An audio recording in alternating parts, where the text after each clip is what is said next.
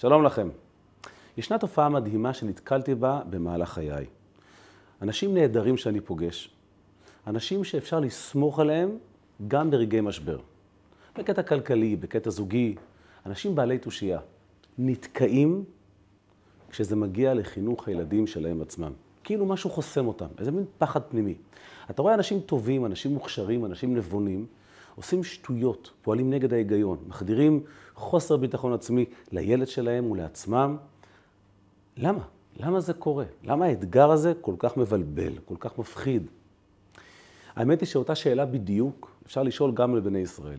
בני ישראל השבוע בפרשה, שבת שירה השבוע, סיימו 210 שנים של שעבוד מצרים, ואפשר לומר שהם עמדו בזה בכבוד. נכון, לא בלי צלקות, אבל בכל אופן, עמדו בכבוד. עובדה, הם יוצאים.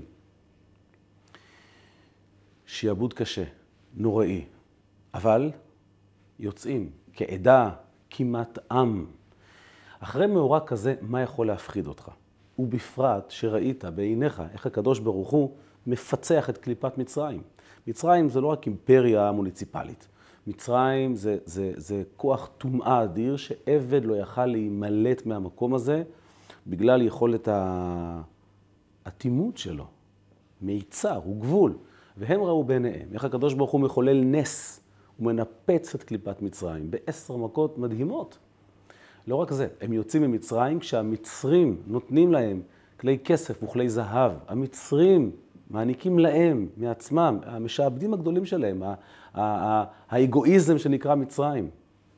פרעה הגדול, שבאמת הפיל חיטתו על כל כך הרבה אנשים, כי היה לו כוח, כוח טומאה אמיתי, מתפרק לחתיכות, מגרש אותה מארצו.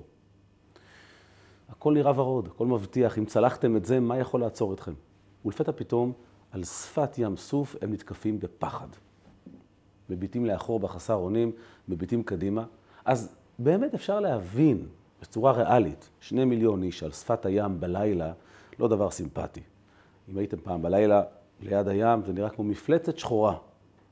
אבל הם לא הגיעו משום מקום. הם זה עתה סיימו לצלוח כנראה את האתגר המורכב ביותר שעם ישראל חווה עד אז, ואולי הם כל האתגרים.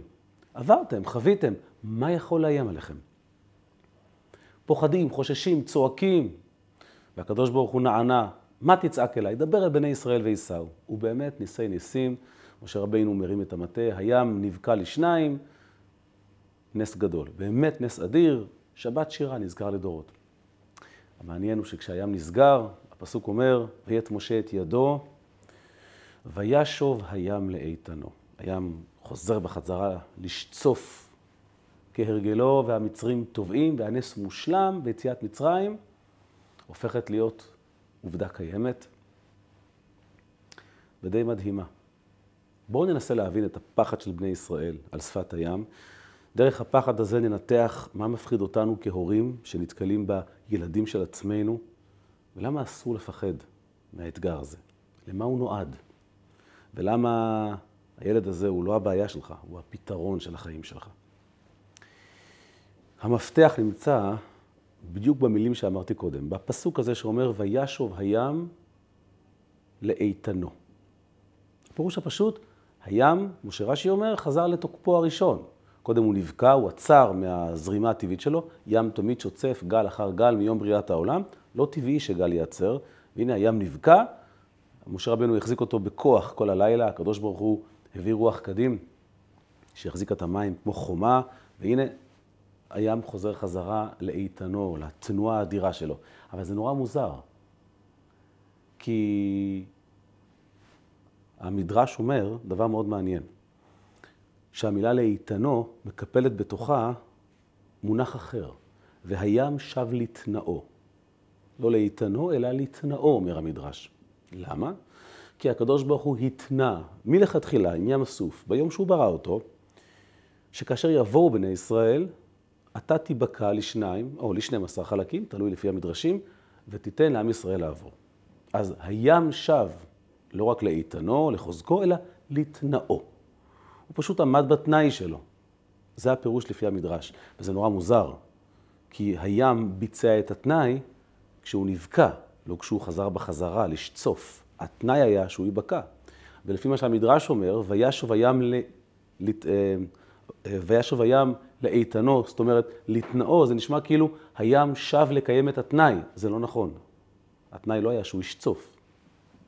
למה המדרש מתכוון? יש כמה הסברים מעניינים, למשל, הידי משה, רבי משה אלמושנינו, חי לפני בערך 500 שנה, צאצא לאנוסי ספרד, הוא כותב הסבר יפה, הוא כותב שהים, עד שבני ישראל עברו בו, היה בסכנת הכחדה. למה? כי הקיום שלו היה תלוי ועומד. הקדוש ברוך הוא, בגלל שהקדוש ברוך הוא התנה איתו תנאי, אז אם הים לא היה עומד בתנאי הזה, הוא היה נעלם. למה הדבר דומה? לסיפור התלמודי המפורסם במסכת חולין, דף ז, שרבי פנחס בן יאיר הלך פעם לפדיון שבויים, ובדרך הוא נתקל בנהר, נהר גיני. אמר לנהר, חלוק לי מימיך, אל תפריע לי, אני בדרך למצוות פדיון שבויים. אמר לו הנהר, סליחה, אני הייתי כאן לפניך. מה זה תעצור? איך תעצור? זה לא בסל היכולות שלי לעצור. מה זאת אומרת לעצור? אמר לו הצדיק, תקשיב, יש לך שתי אופציות. או שאתה נותן לי לעבור, או שאני מייבש אותך. במובן המילולי של המילה. אתה תפסיק לזרום, אתה תתייבש. הנהר חלק כבוד לרבי פנחס והוא עבר לקיים את מצוותו. אומר הידי משה, ים סוף קיבל מהקדוש ברוך הוא אולטימטום. כשיבואו בני ישראל אתה תיבקע לשניים, ואם לא, אתה לא תתקיים. ים בסכנת הכחדה. ברגע שבני ישראל חצו את הים, הים נשם לרווחה ושב לאיתנו, זאת אומרת, הוא שב לעוצמה שחסרה לו קודם בגלל החוסר ביטחון, בגלל שהוא עמד בסכנת הכחדה. הסבר נפלא. יש איתו רק בעיה אחת קטנה, כי לפי ההסבר הזה היה צריך לומר, הים שב לקיומו. או לכתוב, והים שב מאיתנו, לא לאיתנו. כי ברגע שבוצע התנאי, הים הפך להיות מציאות עובדתית. אז תכתוב, הים שב מהתנאי להיות קיים ועומד. מה זה הים שב לאיתנו? כאילו הים עומד לבצע משהו חדש. אז הרבי מציג הסבר נפלא, והוא יהיה הבסיס לתשובה שלנו על האתגרים החינוכיים, וגם להבין ממה בני ישראל חששו. העולם שלנו לא נברא בידי הקדוש ברוך הוא. העולם שלנו, זאת אומרת, העולם לא נברא פעם בידי הקדוש ברוך הוא. העולם נברא בכל רגע בידי הקדוש ברוך הוא. הקדוש ברוך הוא לא ברא את העולם, הקדוש ברוך הוא בורא את העולם בכל רגע. הקדוש ברוך הוא ברא את העולם בדיבור. דיבור, אם אתה לא מחדש אותו, הוא נגמר באופן טבעי. גם העולם שלנו, אם לא תברא אותו בכל רגע ורגע, הוא פשוט לא יהיה. אין לו קיום אמיתי משל עצמו. כל הזמן צריכים לתחזק אותו. זה כמו להעיף אבן באוויר. אבן לא תהפוך לציפור. תהיה חזקה תנופה ככל שתהיה. ברגע שהתנופה תיגמר, האבן תחזור בחזרה למצב הטבעי שלה. המצב הטבעי של העולם הוא לא להיות, כי הוא לא היה אף פעם. הקדוש ברוך הוא חידש חידוש, זרק את העולם, זרק את הבריאה, זרק אבן. העולם שואף כל הזמן לחזור בחזרה למצב הטבעי שלו, לחדול מלהתקיים. והקדוש ברוך הוא כל הזמן דוחף אותו שוב לקיום תמידי. יהי אור, יהי אור, תהי ארץ, תהי ארץ. אם הקדוש ברוך הוא יפסיק לדבר את העולם, או לחדש את העולם, העולם יחזור בחזרה למצב שבו לא רק שהוא לא יהיה, הוא מעולם לא היה. כי אז נגלה שבעצם הקיום של העולם היה פלא, הוא לא אמור להיות. בדיוק כמו שאבן לא אמורה להיות באוויר, וכשהיא נוחתת, אף אחד לא מתפלא. היא לא הייתה אמורה להיות שם, אלא על הרצפה. דמיינו שאדם נכנס לחדר, הוא רואה אבן עפה באוויר. הוא לא יאמר, אה, ראיתי אבן מתעופפת. הוא ישאל, מי זרק את האבן? העולם הוא כמו אבן שטסה. אנחנו מבינים שמישהו מעיף אותו קדימה. ומבינים גם שאם הוא יפסיק להעיף אותו, העולם לא ינחת, הוא פשוט יחזור בחזרה למצב הטבעי, לא להיות. ואף פעם לא היה גם כן. כי זה שהוא קיים זה חידוש, זה לא מכוחו שלו. זאת אומרת ככה, ים סוף, ככל הנבראים, מתחדש בכל רגע בידי הקדוש ברוך הוא. אם ים סוף לא יעמוד בתנאי ולא ייתן לעם ישראל לעבור בתוכו, כפי שהקדוש ברוך הוא התנה איתו, הוא לא יתייבש. הוא יפסיק להתקיים. יותר מזה, נגלה שהוא מעולם לא היה. כי כל הסיבה שהקדוש ברוך הוא מחדש את הים הזה, הוא בורא אותו, זה כדי לאפשר לבני ישראל לעבור בתוכו ולהטביע את המצרים. אז אם ים סוף לא ייתן לעם ישראל לעבור, הוא ייכחד. גם למפרע. זה כמו ההבדל שאנחנו מאחלים לכל שונאי ישראל שהקדוש ברוך הוא ינקום נקמת דם עבדיו השפוך וכל אדם שעשה מעשה רע לעם ישראל ייענש. אבל עמלק מתייחד בכך שאנחנו רוצים להכרית אותו, למחות אותו. שלא רק שלא יהיה, שמעולם לא היה. זה כמו למשל בני זוג שצריכים להתגרש, כי כך החליט בית הדין. אבל הבעל לא מסוגל לתת גט, כי הוא יצא מדעתו, כי, כי הוא איננו. מה הפתרון ההלכתי? לנסות למצוא פסול במעשה הקידושים. אולי העדים היו קרובי משפחה, אולי הכתובה לא בסדר, ואז מה מסתבר? הם מעולם לא היו בעל ואישה, אז לא צריכים גט. למפרע, מראש הקידושים הם על תנאי. ים סוף היה בקיום על תנאי. כל עוד בני ישראל לא עברו בו, למרות שהוא היה, הוא בעצם חזקתו לא היה. זה שהקדוש ברוך הוא המשיך וברא אותו כל הזמן, זה לא אומר שהוא כאן. כמו שהאבן שנמצאת באוויר, היא לא עפה, מישהו זורק אותה. ברגע שבני ישראל עברו בתוך הים, קרה דבר מדהים. הים לא רק הפך להיות קיים, כמו שהסביר על ידי משה, ועכשיו הוא חלפה הסכנה. זה הרבה יותר מזה. הוא שדרג את המעמד שלו. מדוע?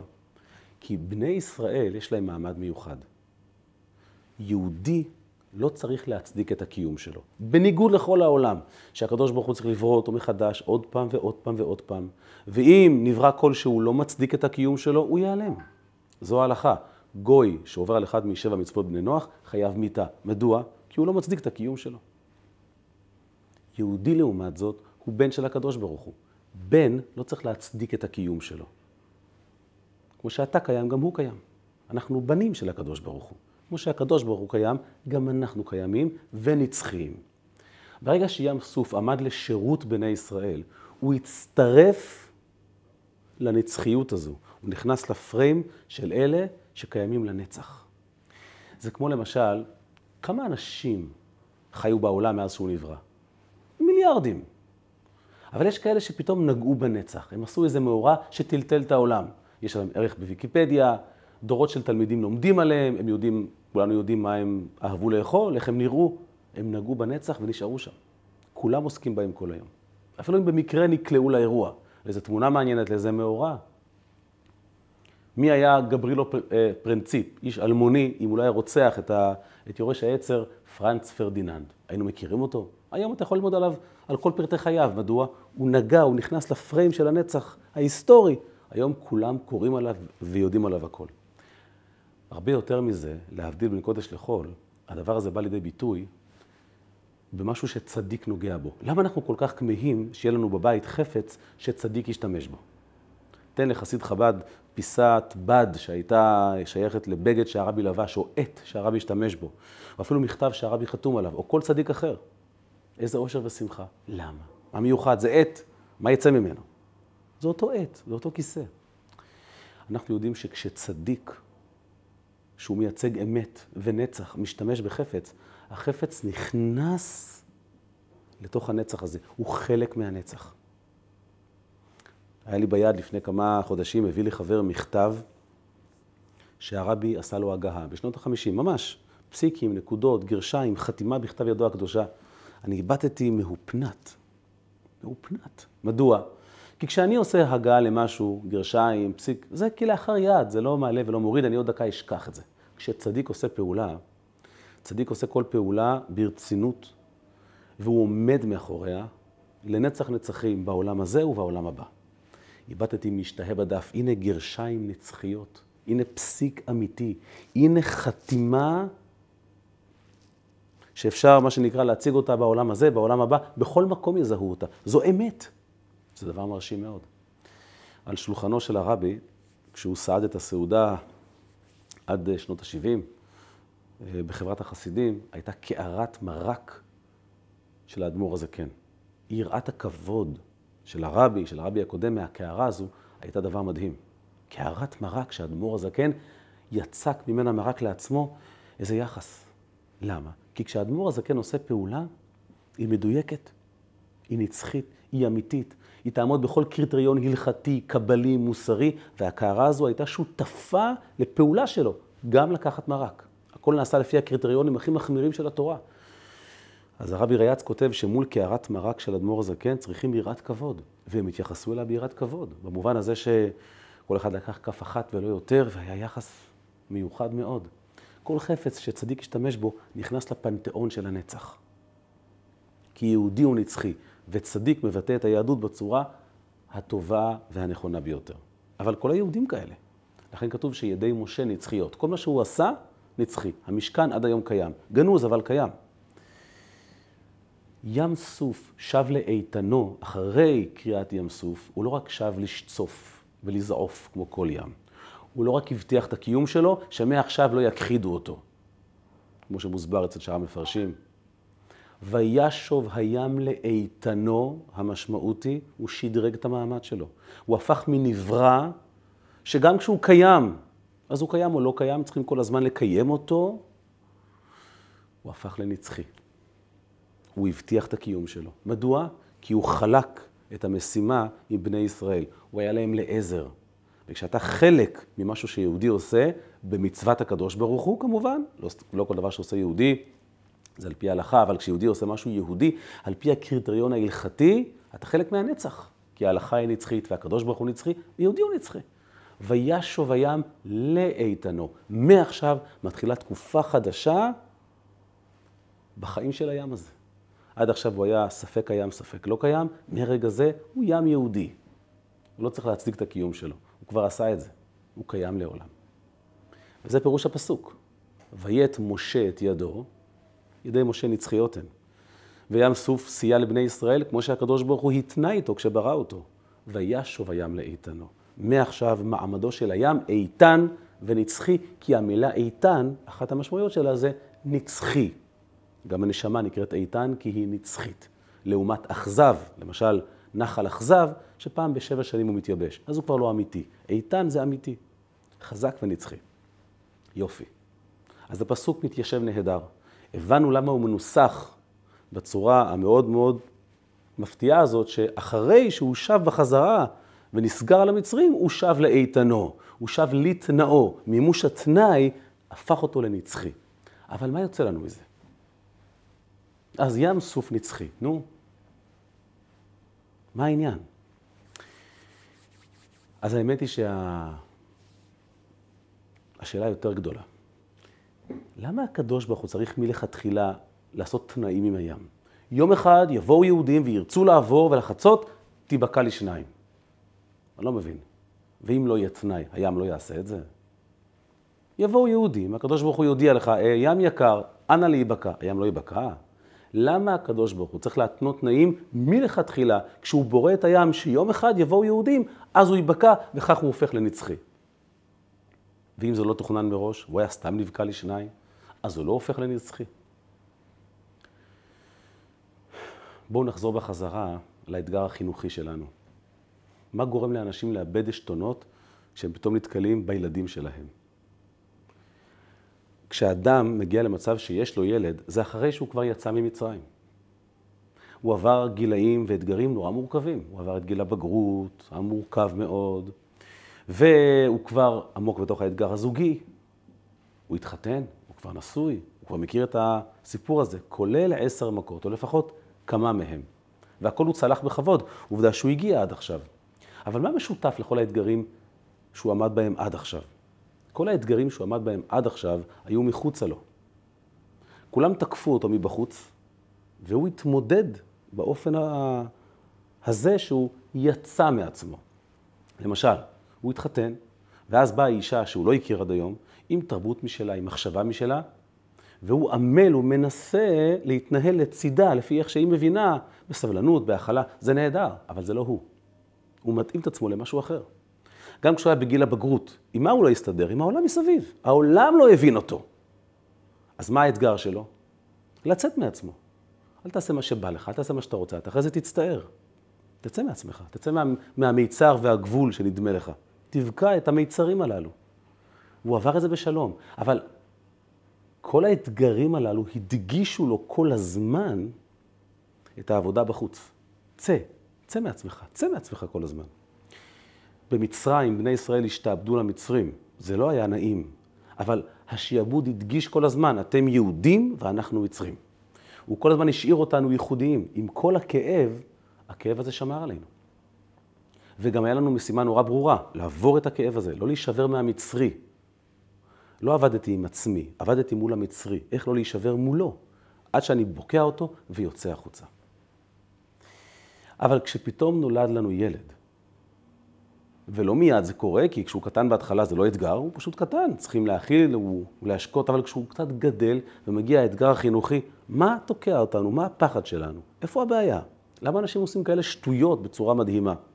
משום שהילד הזה הוא אתה, הוא העתק שלך. זה כבר לא מצרי שמאיים עליך, זה לא איש זר, זה לא אדם עם תרבות אחרת שאני אדע להתמודד איתו, כי אני נשאר באזור בטוח. הוא אתה, הוא מגלם את כל מי שאתה. ואתה יודע שהאתגרים הללו שהוא עכשיו מציג לך, הם בלתי פתירים, כי אתה, אתה עצמך עוד לא פתרת את זה מול עצמך. אתה יודע את התסבוכים הנפשיים שלך הרבה יותר מכולם, ואתה יודע כמה הם מורכבים. הרבה יותר קל להתמודד עם הסביבה, עם עולם עסקי קשוח, עם זוגיות, אבל אתה נשאר מאחור. אתה יוצא כל הזמן. פתאום פה אתה נחשף. אתה מכיר לעומק את האתגר של הילד הזה. אתה חווה אותו יום-יום, ולא בטוח שעבדת עליו. ופתאום אתה צריך לפתור את זה. לגעת בנקודות הכי עמוקות שלך ולפתור אותן, כי אם לא תפתור אותן, איך תפתור את זה לילד הזה? וזה מפחיד. בני ישראל הגיעו עד ים סוף ועשו את זה בכבוד. לא היה קל, אבל עשו את זה בכבוד. אבל כשהם הגיעו לים סוף, זה אתגר חדש. זה כבר לא מצרי שמאיים עליך, על הזהות שלך, על הקיום שלך. הים לא מאיים עליך, הוא אומר לך, בוא, אתה מוזמן לבוא. יש מחיר אחד, אתה עומד לטבוע. אגב, למה לטבוע ולא למות? המושג לטבוע, הכוונה, זה להיעלם. אתה, פתאום נהיה כלול בתוך משהו שמעלים אותך. זה כמו להטביע חותם, משהו ממך נשאר בתוך הדבר. מה פירוש לטבוע בים? אתה הופך להיות חלק מהים. כשאדם מביט על הילד שלו, הוא מביט על עצמו. הוא יכול לטבוע שם בפנים, עם כל סבך הבעיות והשריטות שהוא הנחיל לילד שלו. לזה אין לו פתרון. להילחם מול אויב חיצוני, אין לו שום בעיה. הסיפור עם עצמו הרבה יותר מורכב. העניין הוא שהילד הזה לא יעזוב אותך. אישה אפשר לעזוב במקרה חירום קיצוני.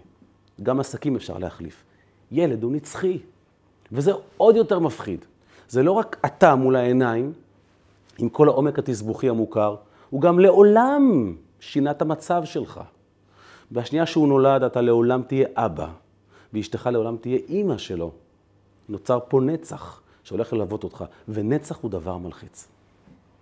כי אין דרך חזרה. למצרים אפשר לחזור. אי אפשר להימלט מהים. זה או שטובעים או שצולחים אותו. בני ישראל חטפו פיק ברכיים אל מול ים סוף, כי ים סוף לא איים עליהם. תעברו, תיכנסו.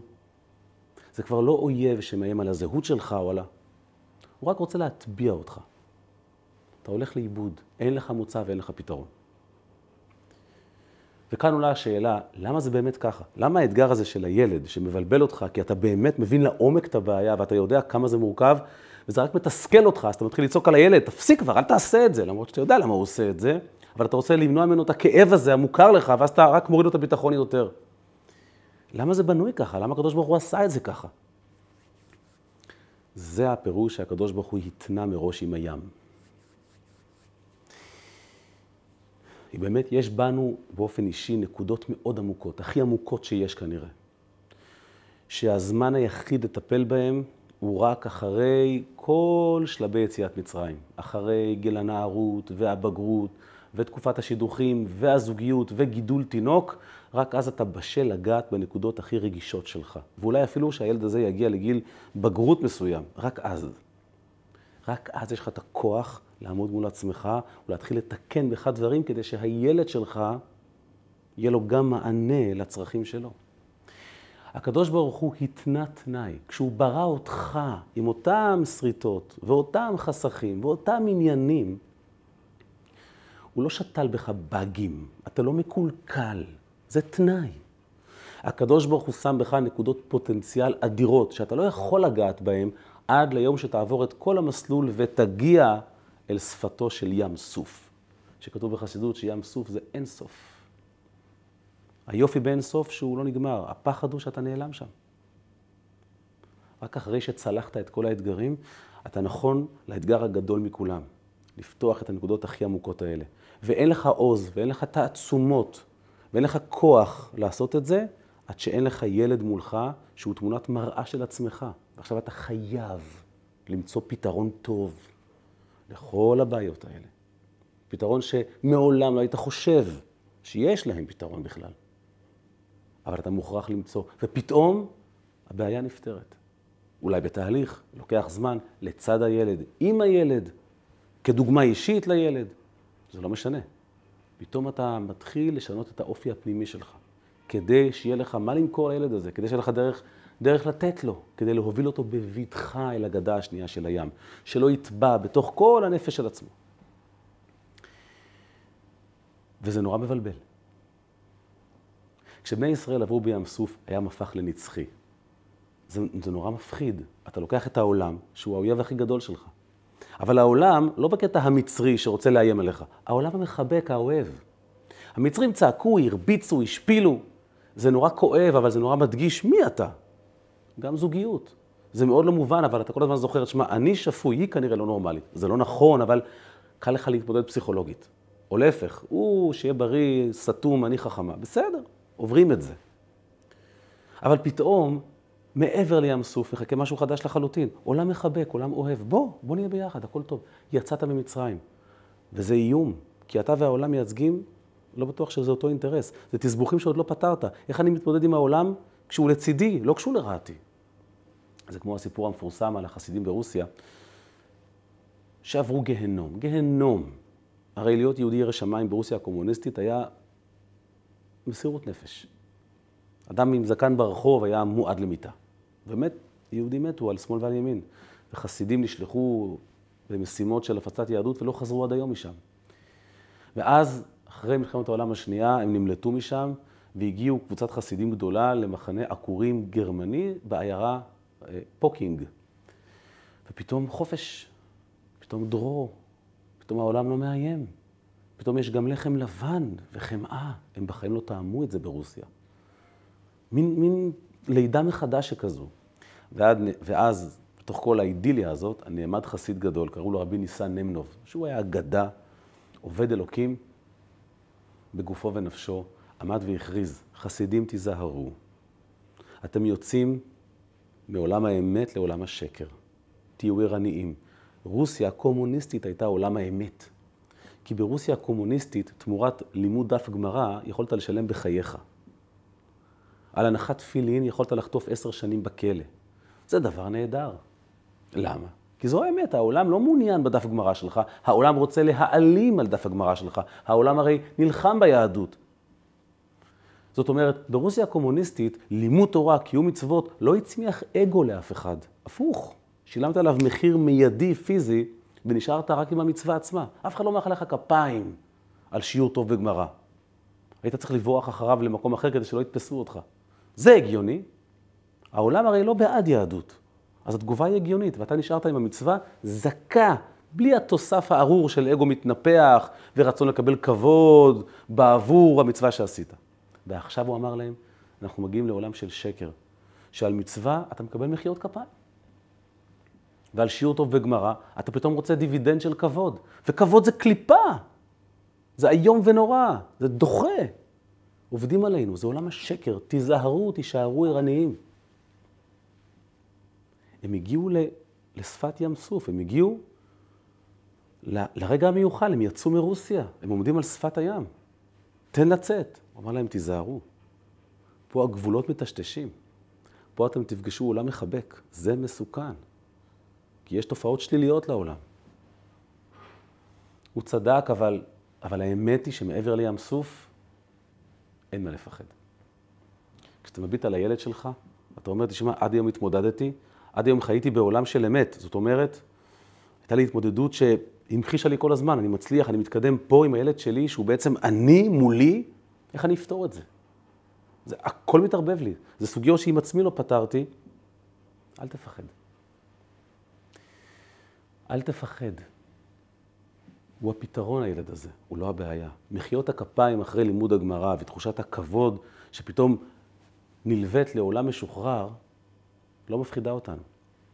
בדור הזה, אז באמת זה היה מפחיד. בדור שלנו קיבלנו כוחות אחרים, אל תפחד, תמנף. אתה רוצה כבוד על לימוד גמרא? אין בעיה, תמנף את זה לטוב.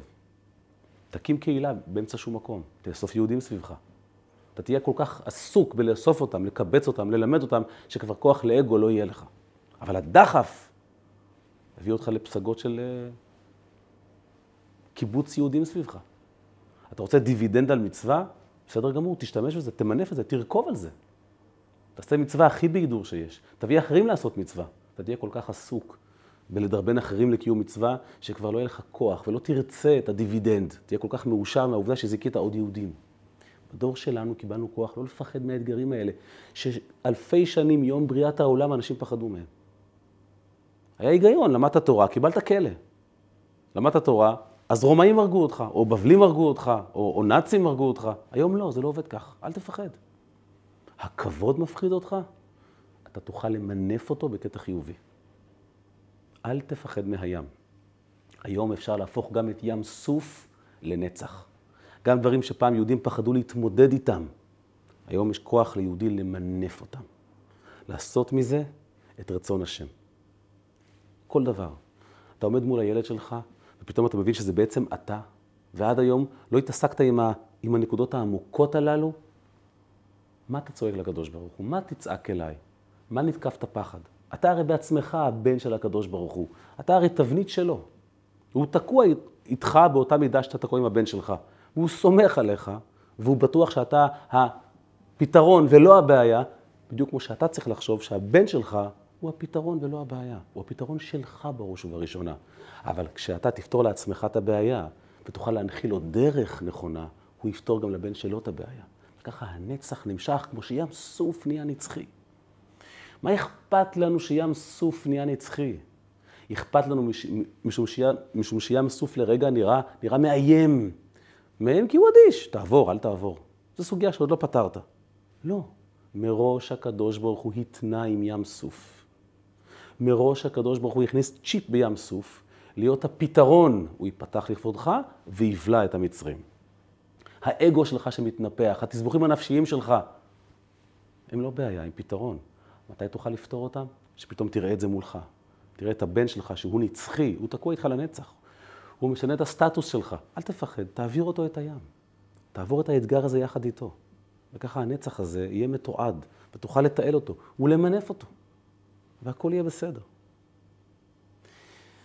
זו הסיבה שהקדוש ברוך הוא התנה מלכתחילה עם הים, ולא חיכה שיבואו בני ישראל. כי הקדוש ברוך הוא רוצה את הים. הוא ברא את הים לא בתור אמצעי, הוא רוצה את הים הזה. הקדוש ברוך הוא רוצה דירה בתחתונים, הוא רוצה דירה באגו שלך, הוא רוצה דירה בתסבוכים שלך. אתה הבן שלו. הוא רוצה להתגורר ולהרגיש כל תסבוך ותסבוך שלך. כשהוא ברא אותך, כל הבאגים האלה שאתה מזהה כבאגים, אלו רק תנאים. הוא אמר, אני רוצה אותו ככה וככה. אז אני בורא אותו עם אתגרים, כשהוא יפצח אותם, אנחנו ניפגש יחד. בדיוק כמו שאתה מפצח את האתגר החינוכי של הילד שלך, אתה מגלה את עצמך, ואז דרכך אותו ואת הקשר ביניכם. מזה פחדו בני ישראל בים סוף. זה אתגר אחר לחלוטין. אתגר חינוכי זה משהו שאנשים לא מכירים עד שהם לא נתקלים בו, ומאבדים את הכיוון. זה נראה להם בלתי פתיר. לא צריכים לפחד, ואין מה לצעוק לקדוש ברוך הוא. גם הוא אבא. ואתה בן. הוא מכיר את זה מקרוב. הוא שמח עליך. תסמוך על עצמך שהים הזה הוא לא בעיה. הוא פתרון. הוא מוביל אל האינסוף. ובאמת בני ישראל במצרים, אחרי יציאת מצרים, הפכו לבנים של הקדוש ברוך הוא. הקדוש ברוך הוא יעזור.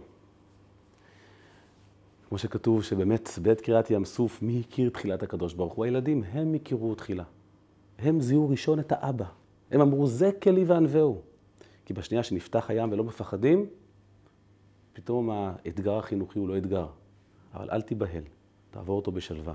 אתה תקרע את הים ותגלה את הסוד שבתוכו, את האינסוף שבתוכו. הקדוש ברוך הוא יעזור שנעשה את זה ביחד ומתוך שמחה, והקדוש ברוך הוא יתגלה כאבא טוב ואוהב בחיים של כולנו.